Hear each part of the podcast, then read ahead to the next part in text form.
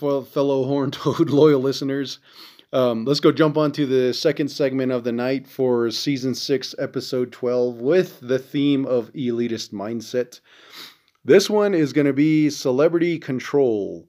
This segment explores the many uh, the many ways celebrities help push narratives for their masters to the fans who finally follow who blindly follow their trends. And you know, with that, I, I started to really understand how celebrityism starts to work. You know, and um, I, I was always trying to look for this on um, either so well most likely Facebook. I mean not Facebook, uh, YouTube, but there was a Navajo socialite. If you know what a socialite is, you know it's just someone who's out there in public and getting notarized and just climbing that social ladder to become more well known. Anyways, there was a Navajo, uh, a young lady, and um, I remember I was back in Torjley and I was like, man, my life fucking sucks. I can't do shit. And um, it's just too much witchcraft. I don't have any money, and I every time I try to get a job, you know, it just fails, it falls through, nothing happens. They don't call me back. Anyways, so the the news, the local news, they were talking about this young lady, and I don't remember her name, but um, they were saying that she was found dead, and then I, I think it was in Albuquerque, but um, they did a little the, the the news did their little segment on her, and um, they were showing her walking the red carpet and smiling. I was like, "That's a Navajo," and I was like, "Oh, okay. Well, I think she kind of looked pretty. I don't remember what she looked like, but um, anyways, so she was uh, getting her photos taken or by the paparazzi and and when I was watching that, I was like, damn, I don't, I don't think she really she knows too much about her own culture because we're not some we're not a vain tribe, you know. We we're not really so much all about our looks. Well, maybe nowadays we are, but uh, for the most part, what I think is we're, you know, just aside from being hunters, um, just farmers, you know. So, anyways, with that whole thing going on in my head, I was thinking about you know this young lady exposing herself to not like being all naked and spreading her legs and shit like that, but just showing herself to like the elitists and those in Hollywood that were oh, probably always wanted a, a piece of native ass, you know. so I think that I and then I think later there was there was news that where she was raped. So I'm like, oh well, what a surprise, you know. And anyways, so right there, you know, she had no spiritual protection. She she believed that she was going to be the next big thing, you know, and to me, I was like, uh, I don't know, man. I, I don't think that shit would have worked for you without being, you know, to going back to your culture where you could have uh, ceremonies done to protect yourself. So, anyways, long story short, she died, and it just made me wonder more about Navajo celebrityism you know, for guys, I think, you know, we could, Navajo guys probably get through real easy. But if you're a native woman and you're young and you're pretty and, and you got so much potential, you know, there's all these hawks, I mean, not cocks, cocks, vultures, vultures just waiting. And once they find out, oh, well, this Navajo socialite, she's going to be coming through at this time and she's going to be at this place. And, you know, and then you, as an as an elitist, you're like, oh man, I've always wanted to have sex with a Navajo girl. So you know, get your guards there and try to bring her back into the back room and you know get the uh, poisonous needles ready and you know we'll drug her so I can have my way with her. And you know that is probably not far from the truth. You know, so you know with with that being said, that's where I was kind of thinking of um, you know, like I said, just a Navajo socialite. It just it just doesn't make sense to me. It's kind of like um, going against the nature, going against culture by being vain. But anyways, so the other thing was uh, about this um, celebrity control is, um, you know, like Will Smith and that whole uh, slapping um, Chris Rock at the uh, award show uh, a few years ago. That whole thing, you know, as soon as I saw that, uh, I think I was on uh, Twitter at the time. Was I on Twitter? I, I think I was on Twitter. Anyways, so that's where I saw that, and I was like, I was like, damn, I gotta watch this, you know. So, and sure enough, he smacked him, and and the first thing that went through my head was, okay, that was staged, that was planned. Excuse me, because if um, excuse me, if that wasn't planned, why was Chris Rock just standing there? He knew, you know, Will Smith was coming at him, so you know your basic primitive instincts say dodge, duck, move, run you know, fight or flight comes in. But he just stood there and took it, and then he was like, "Oh wow, he hit me," you know, and or he slapped me, and then um, you know, Will Smith walking off, you know, and then later on that night winning an award, I was like, "Oh shit, that was staged, man. That was planned." So the only thing I don't know is what what all that was about. Now I know it was to uh, you know, to humiliate celebrities, keep them in control. But, you know, obviously, you know, Will Smith and Chris Rock, they probably got, you know, more money in their bank account for willing to do that. But I was like, I don't remember now what was going on socially at the time that that could have caused a distraction because then you know everybody starts chiming in you know on social media and uh, yeah, pretty much social media about their stake, their stake, their stance on the whole situation. And I'm like, it's got nothing to do with you, man. These are celebrities. They're they're at a level where a lot of us will never be at, you know. And you know, some say some of these celebrities, you know, they'll say they worked hard and they struggled and you know, yeah, that might be a part of it, but you know, at some point they sell out. So that's where um, I was kind of looking at the whole um, that slapping event, and I was just kind of like, oh, okay. But I, like I said, I don't remember what was behind that or what was going on at the time that that could have been the, um, you know, that could have been the distraction. And like I said, you know, the whole Maui fire thing, you know, that one.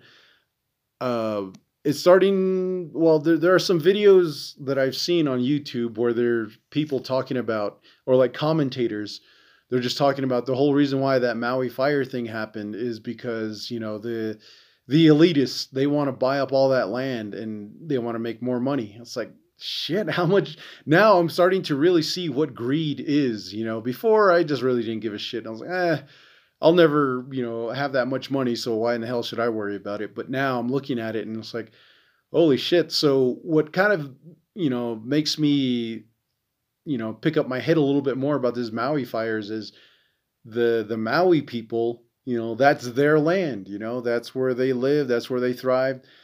But then somebody whoever came across and, you know, came across the ocean and they they saw Hawaii for what it was and and knew the potential of turning it into a business.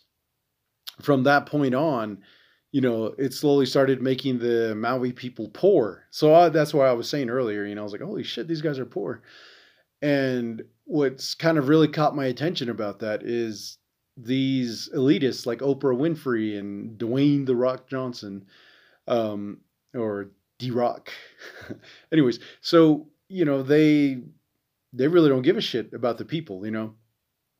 So now, looking at that as a blueprint, they may try to do that with the Navajo Nation, which is something I'm always, I, I am always talking about. You know, I'm always bringing that up, saying, you know, this whole the whole reason for this nonprofit was to kind of establish grounds for us to say, look, there's there's going to be resources here. If that ever does happen, you know, we will be able to stand back and, I mean, stand up and fight back. So that's where you know it's really caught my attention on the Maui fire thing, and I was like, oh shit, man. And then I kind of think of our nonprofit president, like, what? Why is she sabotaging this whole you know program, and you know not really like working with me to the point where we could have at least established a decent bank account and decent fundraising and just kind of made sure everything is copyrighted so nothing falls back on us to where it can be stolen and taken by someone else or we could just be bought out like that you know and so that's where it kind of makes me wonder, you know, is she working for Joe Biden since she's all Democratic and she's all about her Democrats bullshit and um since she was all talking to Kamala Harris and Deb Haaland and Elizabeth Warren and who they, oh Nancy Pelosi and all that shit. And I'm like, what really went on over there when she was there? You know, it kind of made me wonder like that.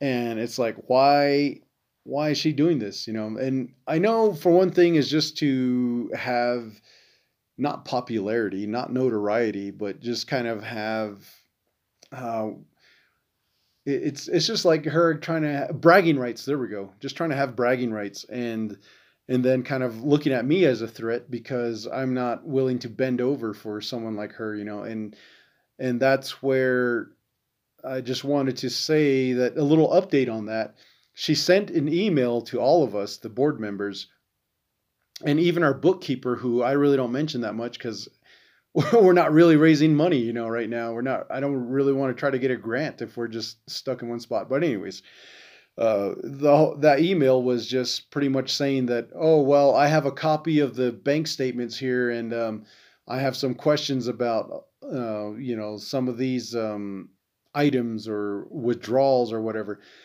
And she says or she wrote down that you know when do you guys want to have a in-person meeting? And right there i was like fuck you man now you want to do an in-person meeting to attack me like this because i know what she's going to do she's going to say oh look at your budget here you're just you know using money when um, you're not even asking for permission yet you're telling me all this shit and uh, for me i would my rebuttal would be well that's why you're supposed to be our expert you're supposed to be here you're supposed to be putting up the meetings. You know, when I try to do it, nobody listens to me because I'm just a treasurer, even though I'm the founder. Yeah, sure. But, you know, as a president, you're supposed to be keeping everything in track and I'm supposed to be learning off of you. And you're supposed to be teaching me, you know. And then at the same time, you know, that whole thing right there, um, I just told the other board members, uh, the secretary and board member at large, uh, I didn't talk to the vice president, and like I said, I really don't have no problem with her. But I just, I was just talking to the other two that really know me, and I said, "Do you guys really want to have this meeting?" They're like, "No, I'm tired of her," you know. So what we're doing now is just we're just going to ignore her. And I said, "All right." In December, when the Klagetoh veterans have their uh, first meeting of the new physical year, then we will, or I think it's like the second but anyways, um, we will have our reelection, and then we'll make sure that um, we get a decent president in. Then now that also means that my position will be up for reelection too. So uh, I'm just going to tell people, well, just let me hold on to this position for one more, I don't know, one more year.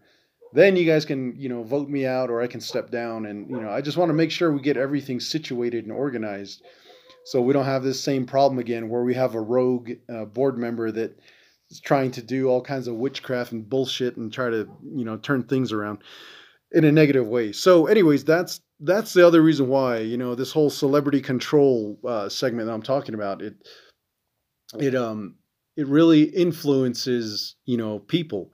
And our vice president she's she's kind of an influencer on uh, social media but we really haven't had that much use for her because the president's just being a stupid ignorant bitch you know? And um so using that whole celebrity tag, you know, there's there's there's plenty more I want to say about Donald Trump versus politicians because he's not a politician, he's a businessman. So there's a whole bunch of stuff. Uh, I, I mean, I think I want to do a um, an episode on this before season six ends. But um, anyways, so the whole thing about that, there's like, you know, he's threatening.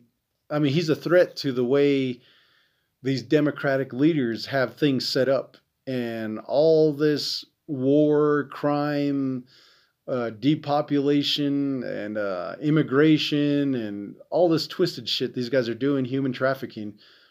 You know, he's a threat to that. So that's why they've been really trying to throw him in jail, throw him in prison. And I just saw on uh, YouTube last night um, a little uh, video I didn't play it because I was so goddamn tired, but um, I just looked at it. It was like a suggestion on in the um, algorithm, but it was um, Trump. Oh no, no, the, this lady that was trying to get him uh, thrown in jail for shit. I don't even remember what it was, it was something that they made up or they call it trumped up charges but anyways that that that black lady ended up getting herself in trouble so you know all that is just kind of blowing up and going back and you know the whole idea of using celebrities to sell these crises damn it's you know it all makes sense it's all working together and i'm like oh shit well let me just hurry up and document this on the excuse me on the podcast so i can just kind of have that as a reference but anyways, um, let's go ahead and end that segment, and we'll go jump on to the third one for tonight. This one will be trafficking humans. Once again, stand by.